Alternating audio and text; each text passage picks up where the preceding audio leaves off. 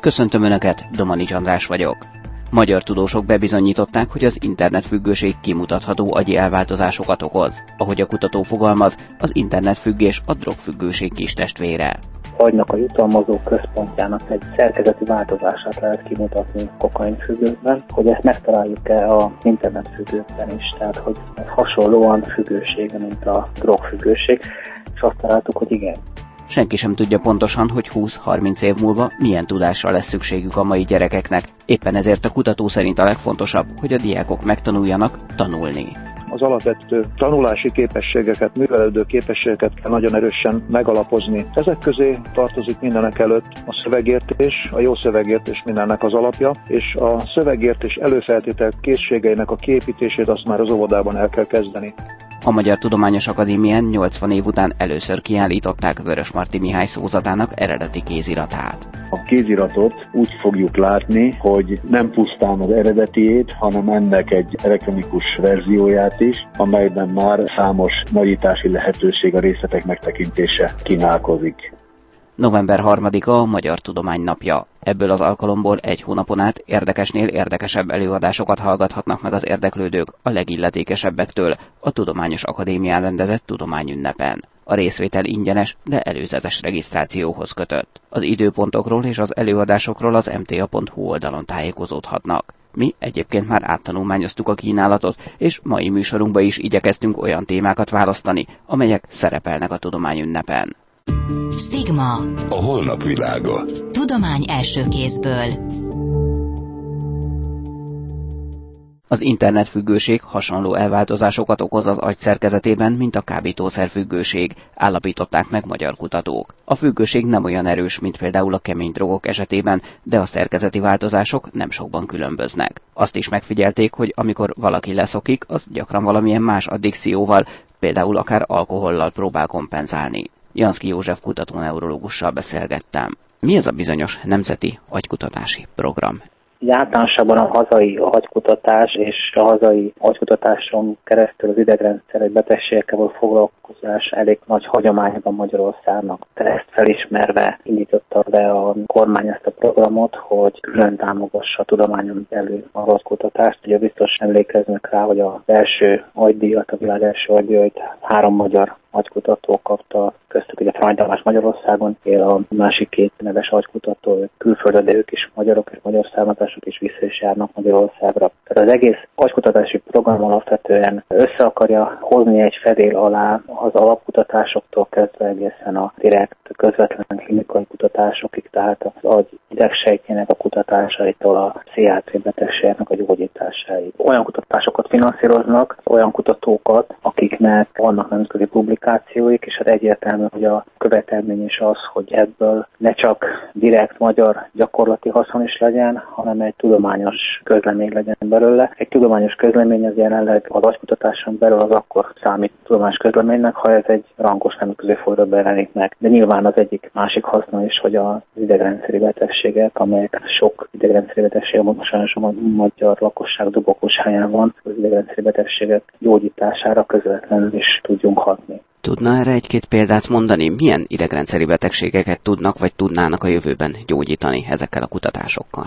Hát ugye közvetlenül az, hogy most megtörténik a kutatás, és akkor holnap már gyógyítani tudjuk a skizofréniát, vagy teszem egy csomó olyan betegséget, ami problémás, az nyilván nem, nem lehet. Ami kutatás folyik, az valóban nagyon sok pszichiátriai betegség, tehát az emberről autizmus, skizofrénia, akkor idegrendszeri betegségek, itt epilepsia, Parkinson-kór, amivel mi foglalkozunk hogy foglalkoztunk egy részben, és foglalkozni is fogunk az a különböző viselkedési addikciók, és azon belül, tehát függőségek, azon belül az internet addikciók. Létezik ez a fogalom, hogy valaki internet függő?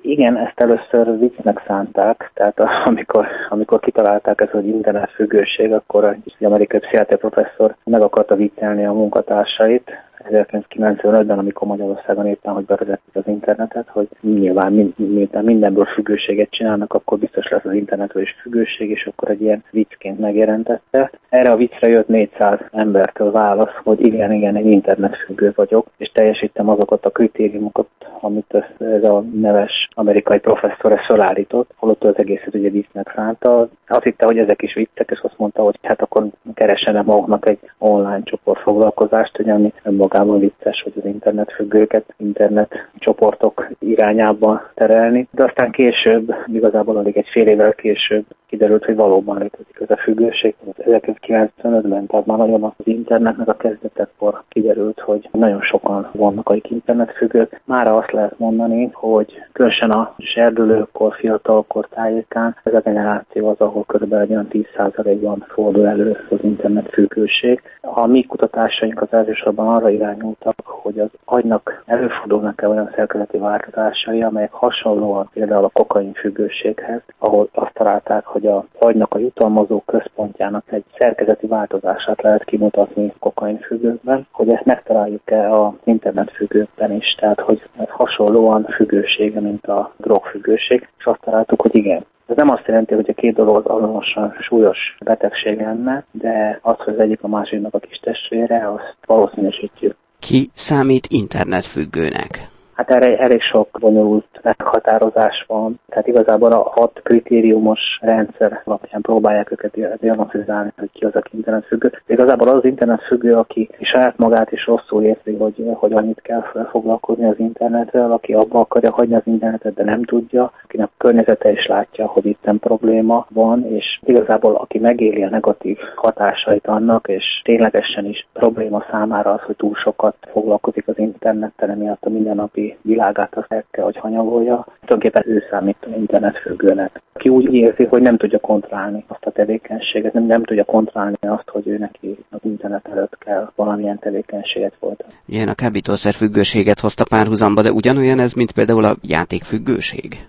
Bizonyos tekintetben igen, bizonyos tekintetben nem. Tehát nyilván nem fogja elszórni. Ha játékra, olyan játékra gondolunk, ahol mondjuk pénzben történik a játék, hogy ahhoz képest ez nyilván nem ugyanolyan következményekkel jár egy internetfüggőség. Tehát ott vannak az internetes játékok, ahol a minimális az anyagi befektetés, de hát az internet játékfüggőség az internetfüggőségnek az egyik része. Le lehet jönni a szerről? Le lehet szokni az internetről? Lehet, tehát egyrészt megfelelő pszichológiai módszerekkel van egy leszoktatási program, ezt részben Magyarországon is van, de igazából nem szervezetten, és azt szeretnénk, hogy hosszú távon ennek valamiféle következménye is legyen ennek a mi kutatásainak, hogy ebből egy rendszert kéne csinálni, és nem mindenkinek saját magának kelljen megkeresni olyan pszichológiai segítséget, ami megpróbálja ugye arra irányítani a függőket, hogy kevesebb internetet használjanak, illetve nem azokat a programokat használjanak, amitől függők lesznek. Ugye ez nem olyan, mint az alkohol vagy a morfium, hogy akkor abba kell hagyni, az a megoldás, hiszen nem tudunk internet nélkül élni. Tehát interneten alapul az egész társadalmunk, és a internet nélkül nem tud létezni az ember. Viszont hát vannak olyan játékok, amelyek függővé tehetik az embert, és aki, aki konkrétan ettől a játéktól függ, ott lehet egy olyan pszichoterápiás megközelítés használni, ami meg hatására nem fogja játszani az ilyen játékokat, de ugyanígy van Facebook függőség is, és ott is meg lehet csinálni azokat a megszorításokat, ahol saját magát tudja végén kontrollálni a beteg, hogy ne legyen függő.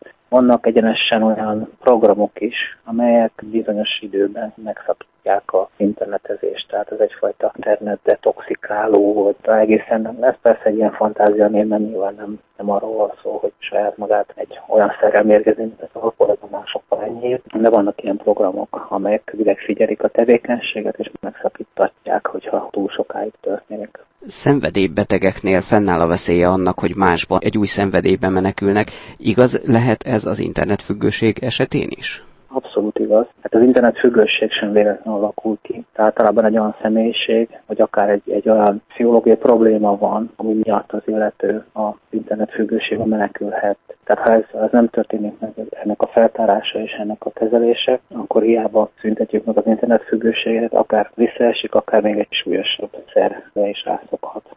Említette, hogy a fiatalok nagyjából 10%-a lehet internetfüggő. Amikor én középiskolás voltam, akkor jött be Magyarországra az internet, de ma már én is az okos telefonommal kelek. A mai fiatalok gyakorlatilag ebbe születnek bele. Romlani fog a várakozások szerint ez a 10%-os ráta? Igazából ott, ahol még inkább rá vannak szoktatva a fiatalok, mondjuk délkorában, ott 15 százalék. Ez valószínű, hogy nem. Csak minimálisan, de azért ez a 10-15 százalék is bőven elég nagy szám a hogy ezt kezelni kell, tehát ez, ez már egy betegség szintű szám, és hát különösen egy, egy olyan korosztályt érint, és ráadásul pont egy munka előtt álló fiatal korosztályt, akiknek ráadásul nem, nem okoz visszafolytalatlan károsodást maga a függőség, tehát még nagyon sokat lehetne segíteni az állapotokon, és teljesen vissza lehet téríteni úgymond normál kerékvágásban akin észreveszik a barátok, rokonok, vagy aki önmagán észreveszi azt, hogy internetfüggő, kihez fordulhat?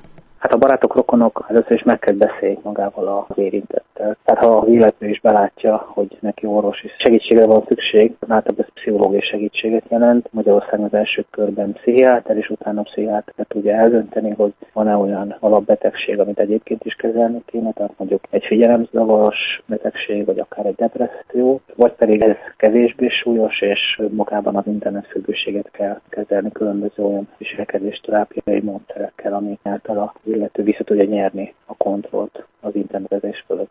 Most hírek következnek, hamarosan visszajövünk.